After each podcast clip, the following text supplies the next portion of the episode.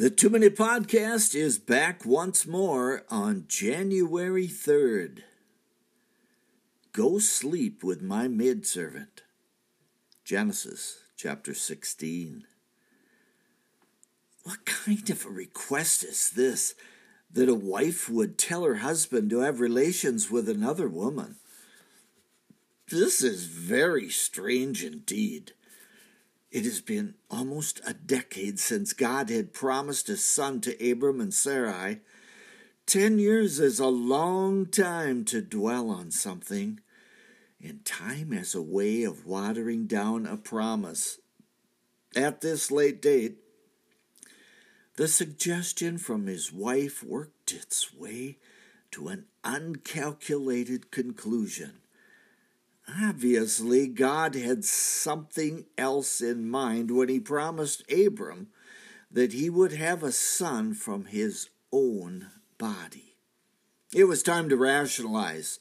Would not the promised son come forth from his own loins if he slept with another? Of course, this is probably what God meant. So he had relations with Hagar, and a son was born. It was an answer to prayer, but the answer was unholy. My friend, never try to help out God. The birth of Ishmael fosters the entire Middle Eastern conflict in the battle over Jerusalem, for this is the offspring that spawns Hamas, ISIS, the P L O, the Muslim Brotherhood, Al-Qaeda, and Hezbollah. They all hate Israel. Wait. We must learn to wait for the promises of God to be fulfilled in God's time. Have patience, my dear one.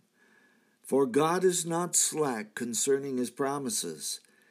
Sarah received her Isaac, but look at the cost. That's the Too Many Podcast. I'm Michael Foskey.